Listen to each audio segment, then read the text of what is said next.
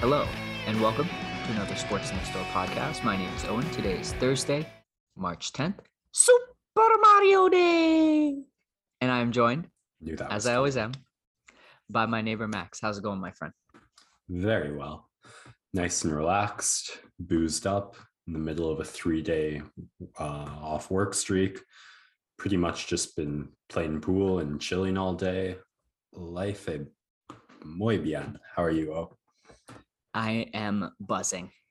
Not only Oh, because not only because of Mario Day, but more importantly, your boy, Sunday, March 27th, is going to Canada, Jamaica. Oh It's on like Donkey Kong, pardon the wordplay, I but see what you did. I am going to attend hopefully the biggest party in Canada that we have seen since March 2020. Uh, two years later, BMO Field absolutely sold out. It's going to be 30 to 40,000 strong in the stadium, bumping as Canada looks to clinch a spot in the World Cup for the first time in 30 years. I am absolutely stoked. I cannot wait. And yeah, just buzzing right now off the adrenaline of now having something to look forward to, right? You mentioned it with the concerts. I now have this event that I have circled on the calendar and I could not be more excited. I was getting the tickets. I wouldn't know. I was Ah. working. My uh, my friend and I we split the the Canada Red and White membership. He had the time, logged on at 10, procured four tickets. Uh section 110, row Oh. 30. So we are in the we are in the lower section. It, it was not cheap, but not it was uh I can just say it on here is 120 bucks a pop, Oh, which is That's is- like yeah, nosebleeds to see the Leafs. yeah, exactly. Right. It's a whole different realm when you're talking soccer. But for some people, they got priced out a little bit because if you are doing four tickets at 120 plus the $50 of buying the membership to have access to the pre-sale, does get expensive. Uh, if if you are looking to get tickets, and up until that point, I imagine you could have found a ticket for 10 bucks to go see previous Canada games. Yeah, that's true. But it, I'd still imagine then like those higher up, uh, worse vantage point seats are probably going to be the thirty to fifty dollar range. I don't know if they'll uh, all be have been scooped up by the red and white membership or they were on the open market for some time. But that, um, I mean, as Leafs fans, that is a dream come true. Yeah. Tickets at that availability and cost. Now I haven't taken a look yet, but the tickets did sell out in pre-sale. So no one, no Okay. general public got access to them. I haven't checked Ticketmaster yet, but I imagine there is going to be a pretty hefty resale margin here uh, as we do see some tickets rise. Yeah. Yeah. But Uh, So, like, go ahead. I think you cut out there on me. This is this Oh. is the this is Zoom coming to- into effect. This is going to be a bit of an adventure on the podcast. What was the I- question? you you get to do some editing there for once, um, or not. You'll just let it flow. I don't know. The question was, I guess, if all the tickets sold out on that red and white membership, and you said forty thousand, uh, quick maths, fifty times forty thousand is 200, two hundred thousand. 2 million. That's nice money in the pocket. To Soccer Canada. Oh yeah. Oh yeah. It yeah, you cannot cannot complain. I think 200,000 is the, the the margin there and then you add in all of the tickets Yeah. when before they were not making it and I'm sure merchandise sales anything people can get a hands ha- their hands on is is going out the door. So a profitable venture. Hopefully it goes back into the team and the players both in the men's and women's side they have contributed so greatly to the progress of soccer in this country. And yeah, I just I'm feeling great. It was a long day of work, but uh like my friend got the tickets around 10:30 and I didn't check my phone until the end of the workday and it was Oh, just such a nice pleasant surprise uh, seeing that it was got, and uh, I'm just I'm looking forward to it. This is going to be the big, big event. Uh, no masks for anyone, which will be interesting as well. It is outdoors though. Do you think you're going to go no mask? I will definitely bring one, and then I will kind of read the room from there. the one concert I've been to so far was uh, back in early December, kind of right before Omicron peaked or like hit. It, it was, I think, there were signs on the concert venue saying like mask required. And then you walked past the bar and into the concert hall, and maybe 10% of people were wearing masks. And Yeah. yeah, read the room. I was like, I'm not doing this. Yeah, the masks are long gone. We will know for sure by St. Patty's next Mm. Thursday, where I imagine it is going to be quite the event. Uh, but yeah, I cannot, I cannot wait. And with that note, we shall buzz along into our topics for today's pod. I know we've got some big, big football stuff. But Yet another reason for me to be buzzing. Uh, my Denver Broncos making a huge trade. We'll talk about that in a second. And then we do also have a little bit of tennis talk, and we'll finish up with some hockey because despite the Leafs losing right now and Jack Campbell being sidelined with a rib injury for two weeks, they do have a couple of players that are deserving of some awards. And that's definitely a conversation I want to get to. No baseball this pod? Yeah, congrats on reaching a tentative agreement, but I'll believe it when I see it. There's our baseball bit for this pod. All right, let's get to football. Yes, let's do it. So, NFL generally quiet. We did have that kind of combine stuff going on for a bit, but uh, I guess they believed it was long enough without any major news. Someone hit the big red button and just superstars everywhere getting moved, trades being made, salaries being accelerated and lots and lots of news to cover. So the big news, first of all, coming out was Aaron Rodgers becoming the highest paid player in the NFL after posting a last dance post at the beginning of last season after speaking about the possibility of retirement, drawing us all in only to sucker punch us in the nose and he's back for four more years at 200 million with the Green Bay Packers, a massive, massive contract that just continues to reset the quarterback market. And he realized there were some options out there to go chase uh, a spot with another contender, but really, like Green Bay, they were the number one seed last year. They made the NFC championship game the previous two years beyond that. They're in a fairly weak division right now like you can just beat up on those Vikings, Lions, and Bears. There's not really a challenger, so they'll be guaranteed to win their division for the next couple years. And so he thought this team is already built well. We just need a couple things to break right. So he stays in Green Bay.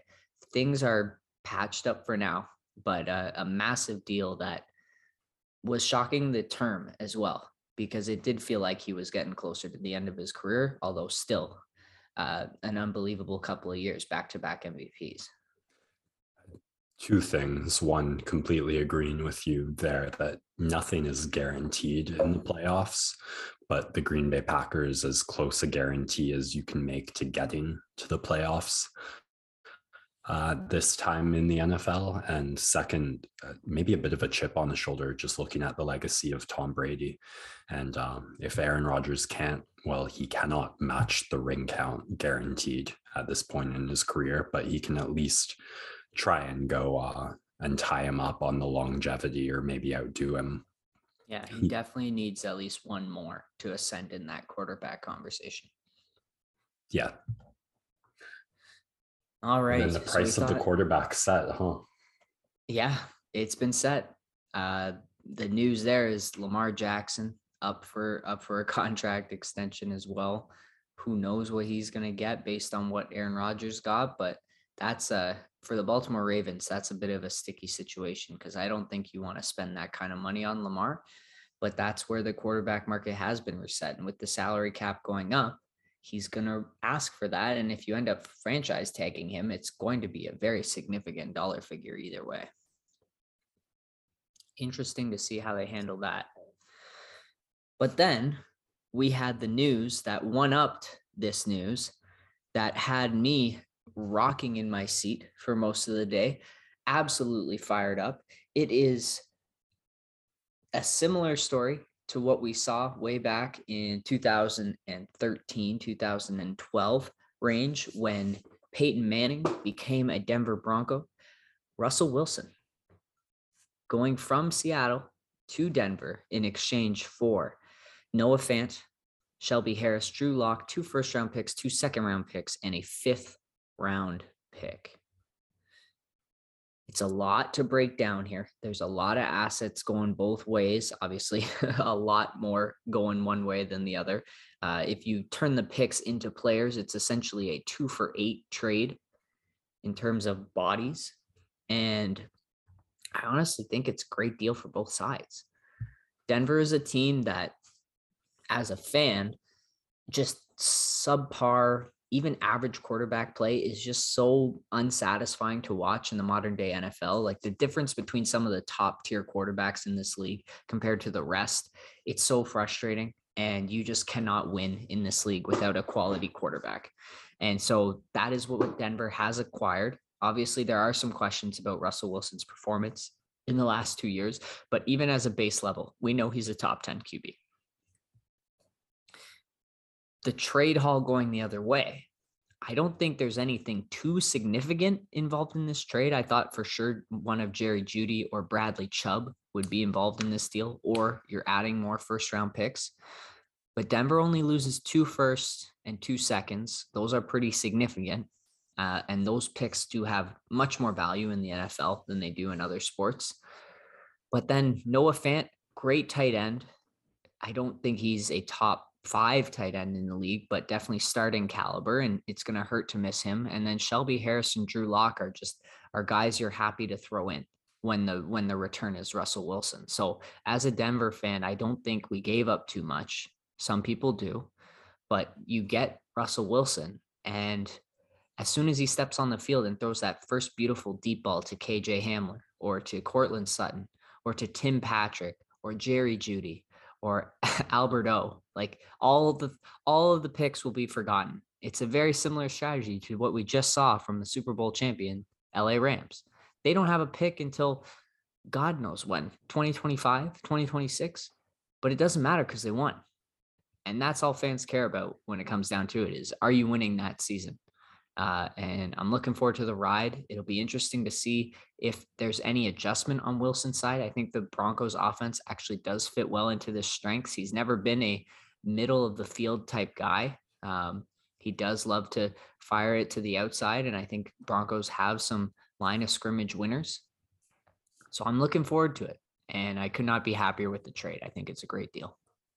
Yeah, kind of fun. Um, just hearing your updates season by season because I think the first football related text you've ever sent me, but what instantly goes into my brain is Denver, a team really just missing a quarterback, and Seattle, a team with a quarterback too good for where the rest of them are. So that's just some free market economics going to work there. Exactly. One team trending up, one team trending down. Another big move from Seattle was they did cut uh, basically Hall of Famer Bobby Wagner. Um, that frees up about $20 million in cap space. It looks like they are going to attempt a rebuild starting this season. And Bobby Wagner is going to have his pick of the litter in terms of teams that are interested in him. Uh, he's a fantastic player, and he's going to hopefully go find a, a suitor that is chasing a ring and he can have a high level impact because he's been great for many, many, many years now.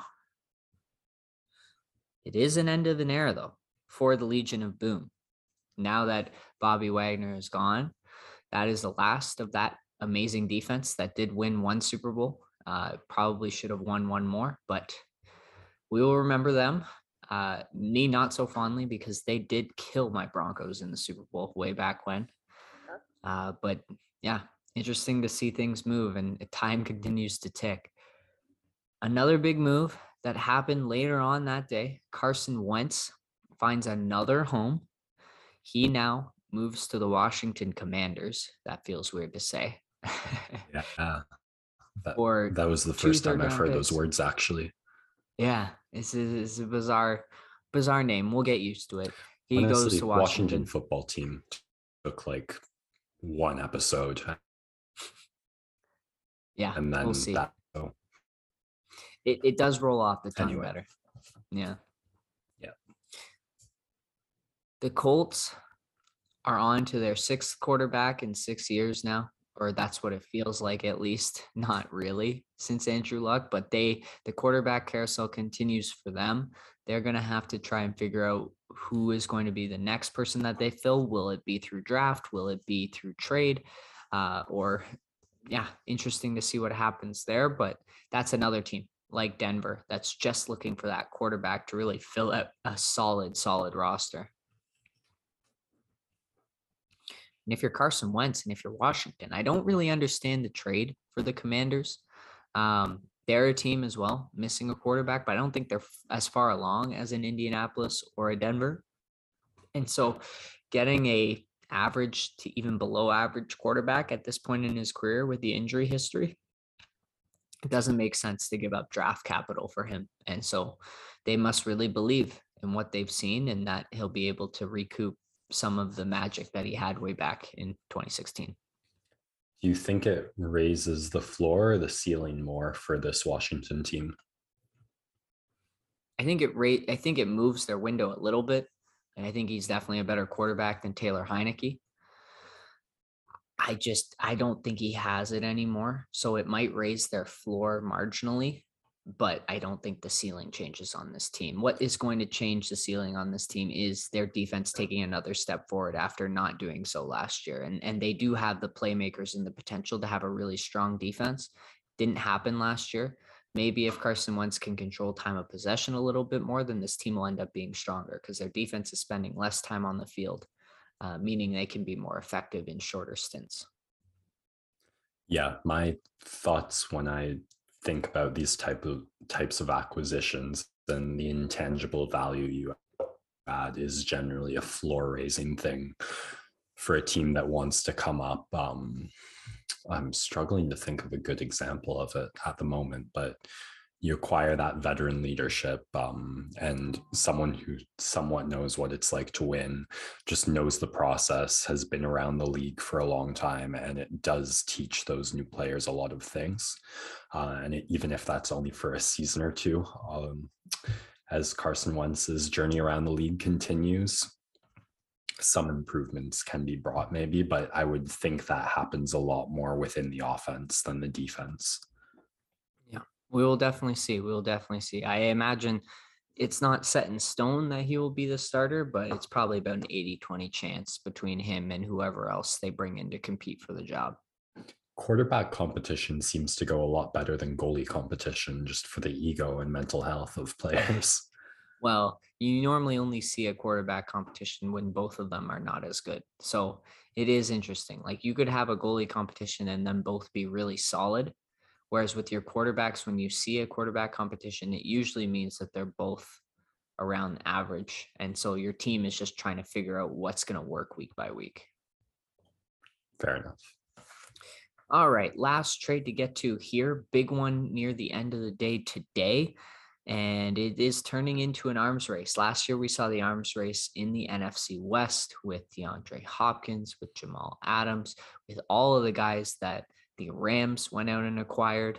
Uh, now we're getting an arms race in the West, but it is in the AFC.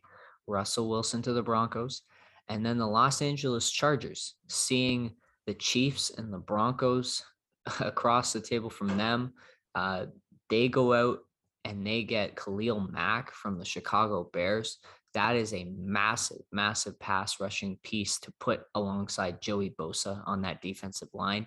And those are two guys who can really get to the quarterback at a high level. And it's going to be terrifying for Patrick Mahomes and Russell Wilson and Derek Carr in that division. But the AFC West, the talent continues to accumulate, the level of competition goes up. It's going to be a bloodbath in this division next year. And I just can't wait because all you can really ask for is some good football. I know Russell Wilson's going to be solid. And as long as they have a line to protect him from these two beasts, I think they can beat him. But for the Chargers, that's a massive move to get this guy. And it, they really didn't give up too much a second and a sixth.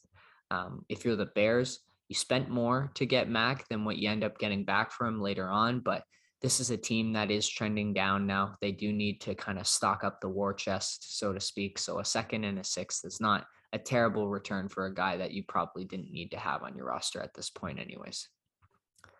The last thing I'll say for the Chargers is Khalil Mack, fantastic, fantastic player. Um, always going to be an upgrade at that position over most players in the NFL. I just don't know if it solves the area of need for this Chargers defense. Their run game was very porous last year, and Khalil Mack more known for being a pass rusher rather than a run stopper.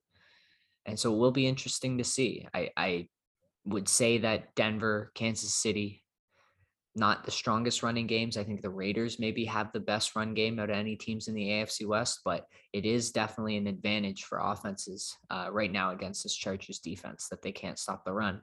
Don't know if Mack fixes that, but there could be some other adjustments made on the defensive side of the ball for the Chargers next season. And it's really, I think all four of these teams can really contend for a playoff spot. So, very exciting stuff. That's going to do it for Football Fan Cave. We're jumping in here. Tennis talk. Max has got a very concentrated look on his face as he preps for this segment. But like we said, uh, the fifth major, the fifth Grand Slam, perhaps, Indian Wells getting underway. And Max is here to break it down for us. What do you got? I've got a lot of confusion at the moment. Um, just as I was doing my last look peek through the draw, I realized where Novak Djokovic's name was supposed to be. There is now one Grigor Dimitrov, um, which has changed since the last time I looked. And just browsing through the AP, ATP stories and news, it's not I'm not seeing any withdrawal announcement. So um not really sure what's going on there. I don't know if you've heard anything about this. I have not heard anything about this either. Uh, I can do a quick search of the internet here while you talk about some of the other pieces of the draw, but that is, yeah, I don't know what to tell you.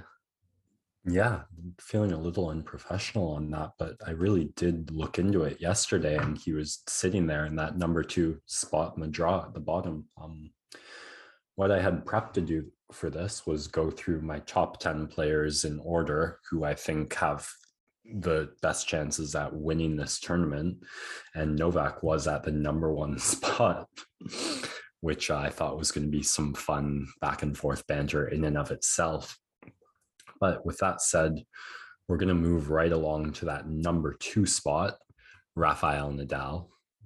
Oh, here we go. Uh, while I was automatically listed in the BNP Opus and Miami Open Draw, I knew it would be unlikely I'd be able to travel. The CDC has confirmed that regulations won't be changing, so I won't be able to play in the US. Good luck to those playing in these great tournaments. One Novak Djokovic. Uh, oh man, if he can't play, my take's States, looking better. it really is. Unless all these mandates end in a month, um, we might have to dedicate a whole pod to a sporting legacy um, toppled by a bizarre hill to die on. But we'll leave that where it is and move on to the tennis for now. So, of my top nine players to win this tournament, the one I give the best chance to is the only one undefeated this year who has also won at least one tournament, two in this case, Rafael Nadal. 15 and 0 to start 2022, two wins over the number one seed in the world. What else can you say? Both of them are on hard court, which this tournament will also be. And it's really just going to be more of the same required from him. Uh, his draw not looking horrendously treacherous. Uh, his second round should be fun. He'll either be playing Korda or the Australian Kokkinakis. I definitely butchered that. Um, both players who have had a pretty good start to 2022 up on the rise. Uh, so maybe that'll be interesting. Third round, not looking too, too tricky. Fourth round, he could see Shapovalov again if Shapo can once again get by Reilly Opelka. Um, but again, Nadal able to get through Shapo, although the two have had two wonderful matches in the last calendar year. Going back to, I want to say it was Barcelona. They had that clay three setters at a 1000 Masters event. And then obviously the Australian five setter that shop, saw Shapo get so close and go to five sets. Uh, and then, yeah, so he if he can get through that, he'll see Medvedev in the semis again, a player he's gotten by twice already. And then, yeah, that if he makes it all the way there, he's 100% the favorite to win, no matter who he's facing in the finals. My number two spot, of course, then goes to the number one seed, Daniil Medvedev. Uh, he's going to have a pretty tough run of this draw looking at it. Um, good chance he sees Monfils in the third round, who's had a pretty solid start. Uh, and then a good chance he either sees Carlos Alcaraz or Roberto Bautista Agut. We'll talk about Alcaraz more in a second, but the 18 year old is on fire at the moment. Uh, Bautista Agut taking a 250 event last month. And then the round after that, um, his two most likely options would be Cam Norrie, the guy who won this tournament last year and had a solid February, or Stefano Tsitsipas. Um, a matchup that Medvedev does often get the better of, but it just creates wear and tear because he's going to have to go through all that and then most likely face Rafa. So their match history aside, how these past two have gone, just based on what they have to go through to get to those quarters, I'd give Rafa the edge. But with him also taking two wins on hard court already this year, it's kind of a no brainer. Despite that, um, number one seed in the world. He did make it to the finals at the Australian Open. Rafa's really the only guy who's had his number so far and he's got that tenacity. Look at how he lost to Djokovic uh, at the Australian last year and then came back and just played such a hell of a match in the US Open finals and kept Novak just grounded. It would not surprise me at all to see him do something similar at Rafa. So Nadal definitely the favorite, but you can't count Medvedev out. And that's what makes tennis such a fantastic sport. My number three position goes into the bottom half of the draw. Andrey Rublev, definitely the best February anyone on the tour had, taking two titles or three titles, excuse me, in doubles. He's won as well. He's on a nine match win streak. Uh, he's really just been playing fantastic tennis. No one's been able to stop him. And uh, he's going to have a really, it's going to be really fun when uh, the draw gets tight and I'm I'm thinking of it as a bit of a bloodbath here as we get into around I think the fourth round on this bottom half of the draw. It's going to be nothing but wonderful matchups. Uh, I guess Djokovic being out, dampening that a little. This bottom quarter of the draw, spots 113 to 128 kind of wide open now. I guess Schwartzman uh, probably the best chance there. Anywho, I'm rambling a little. My next spot, the fourth, giving to Alexander Zverev, who's played two tough, rough matches in 2022. Uh, one against Shapo and then one against Bublik in the Marseille finals. But other than that, he's looked sensational. The Olympic gold medal winner last year. He gave Djokovic such a run for the money in the US semifinals. Uh, you know, the temper is going to be held really in check after getting kicked out in the Acapulco. Definitely a huge source of disappointment from him. So I'm expecting him to come in locked in, focused. Next spot, I think we're at number five now. Uh, Stefano Tsitsipas coming off a quick surgery or maybe that surgery was farther back. Yes, it was. Um, excuse me. Not a great February for Tsitsipas, uh, losing to Felix in the finals at Rotterdam, kind of whatever. But then another disappointing loss um, at Marseille the next week, which was supposed to be his chance to bounce back. He did take doubles in Mexico, his first ever doubles title. So the taste of victory still lingers on the tongue for him. Always value in that. Um, but Tsitsipas, Zverev, and Berrettini, who's my next contender, just guys you who can play at the highest level of tennis in the world right now. I'd say it's just a matter of them getting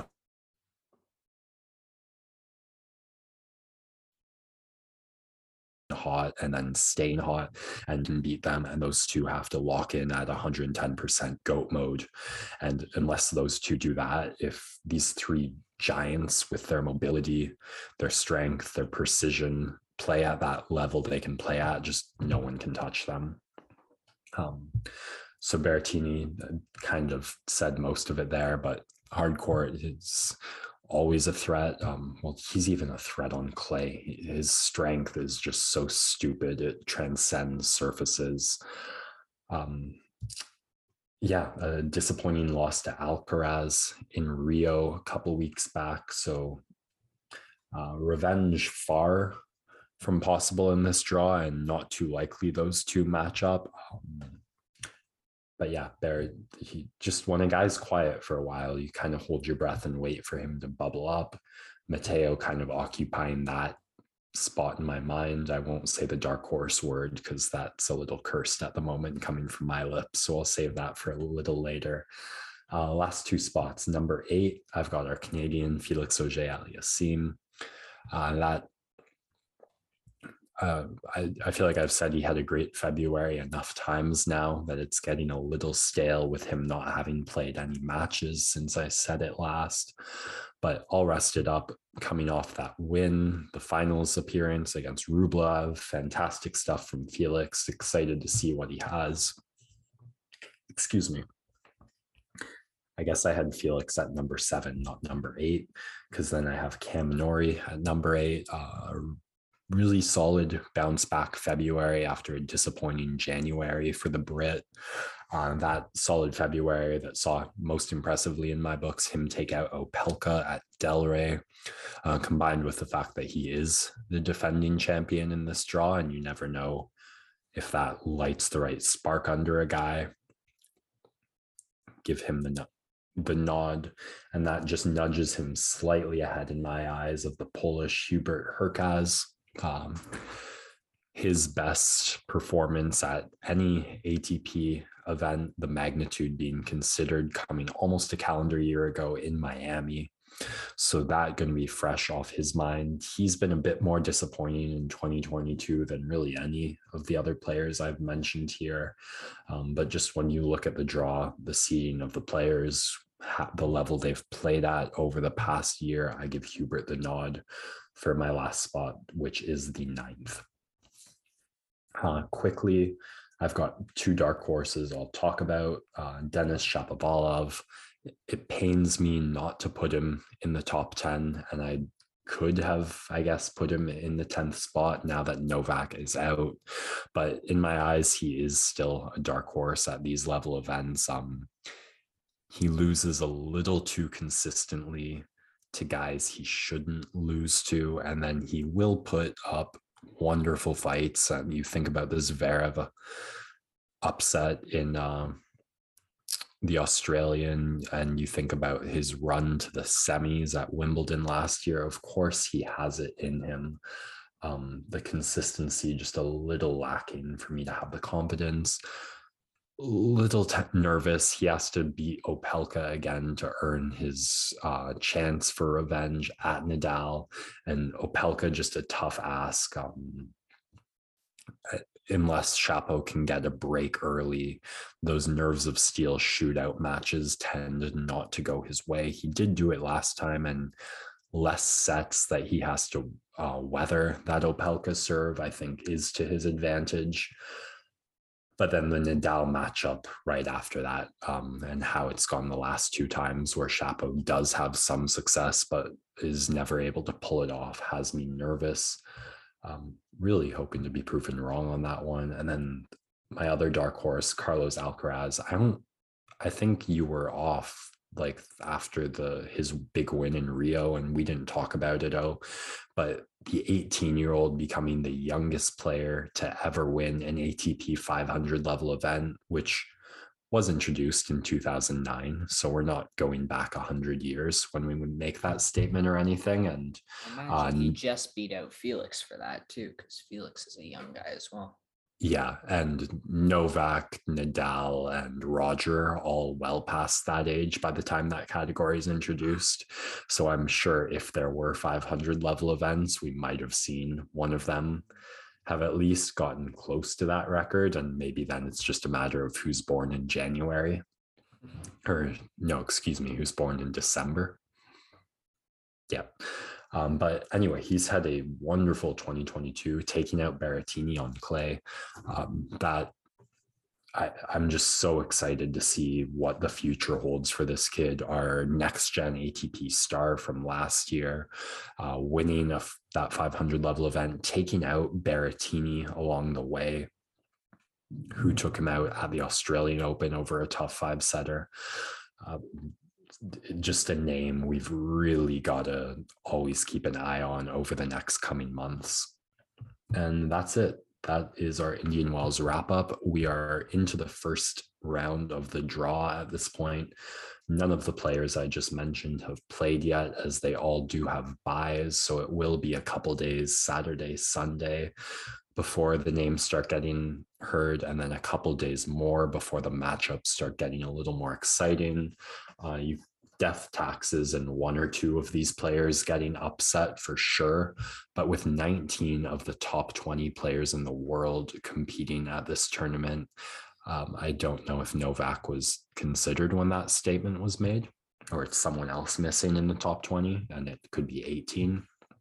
But either way, cream of the crop, best of the best, all playing in this tournament. It's going to be fantastic tennis. And I cannot wait till we get to the third, fourth round and the bloodbath starts. Let's absolutely go. Cannot wait to catch some of that action this weekend.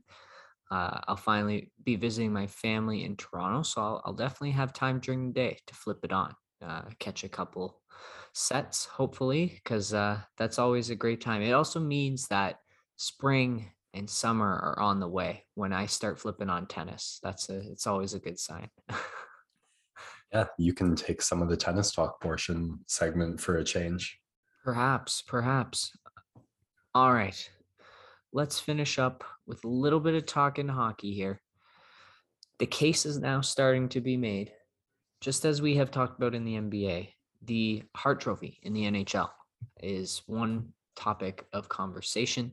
Uh, it's got a couple of front runners. I'd say Igor Shesterkin in that conversation. Always McDavid, Draisaitl are in that conversation. Uh, Jonathan Huberdeau has inserted himself into that conversation. But I would say a guy who belongs near the top of that list is Auston Matthews. And the season he's really put together is remarkable. Um, he does have three games or four games in hand ahead of the three guys ahead of him in points. Um, and he is second in the league in points per game, uh, just behind Connor McDavid there, but 75 points, only six off the, the league lead after a relatively slow start by his standards, and leading the league in goals now by five. He has five more than the next person. And of course, goals in the NHL mean so much more than assists uh, right? Like goals are just you got to have someone who can put the puck in the net. It's it's immensely more valuable than someone who is a playmaker. Obviously, both are incredibly valuable, but a guy who can score like Auston can is is pretty once in a lifetime, pretty unique.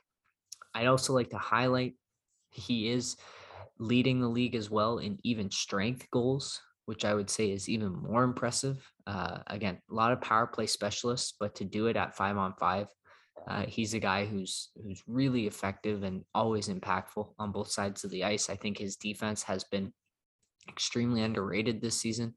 He is so strong and does a great job taking the puck away from players.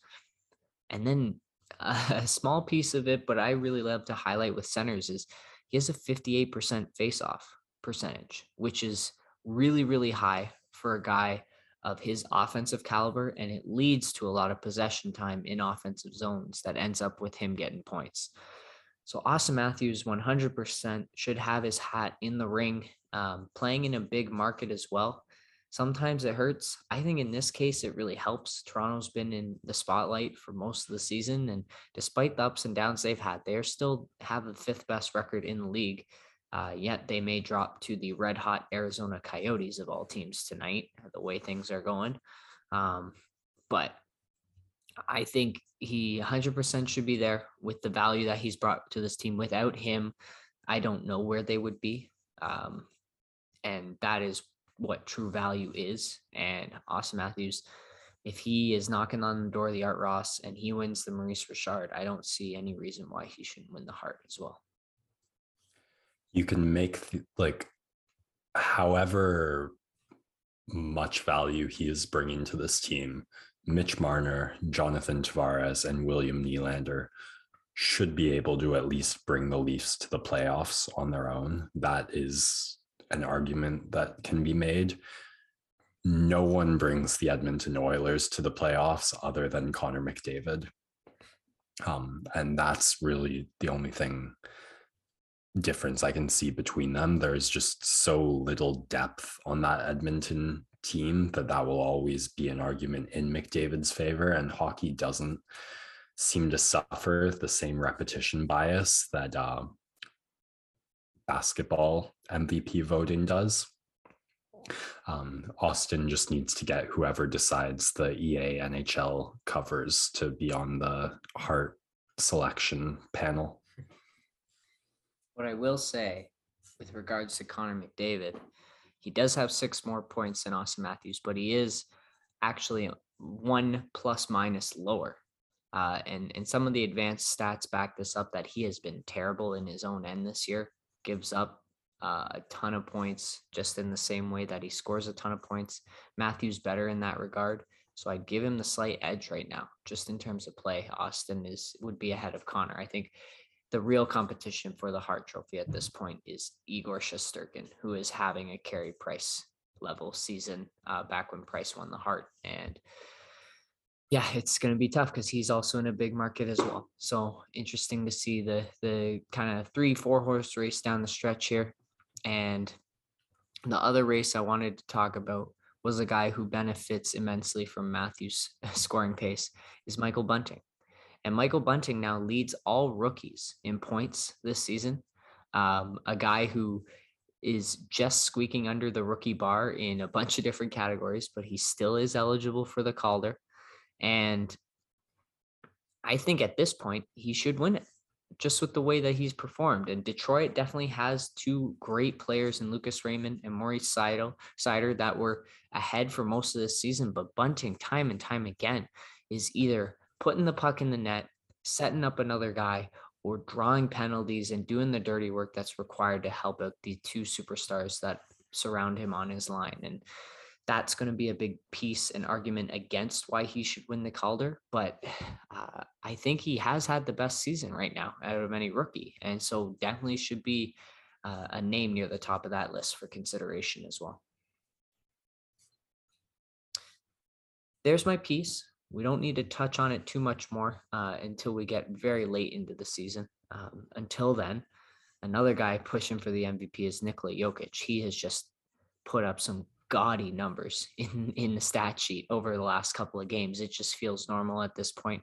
Uh, he is playing against Golden State tonight in a potential playoff preview if they end up being the three six matchup. Um, I think if you're Golden State, it would not be ideal to play someone like Jokic, who they don't have anyone to really be able to defend him inside. Uh, kind of the the one team that really would give the Warriors fits at this point uh, if it came down to the playoffs. And with Murray and Porter on the horizon, could be a really exciting one for Denver. Uh, and then, of course, we'll we won't be able to react in live time here to the Brooklyn Nets Philadelphia 76ers, but it looks like Kyrie and KD putting on a show early. Can't wait to watch the rest of that one. And we draw ever near to March Madness, so we may have some more to talk about on Sunday. But until then, that is it for this one. Thank you, everyone, so much for listening. Uh, I hope you had a wonderful week and a wonderful Mario Day. I know I did. and uh, we'll, have some more updates for you on Sunday. Yeah, I've got a hot tub and a pool to get to, or a pool table to get to. So, sports next door signing out.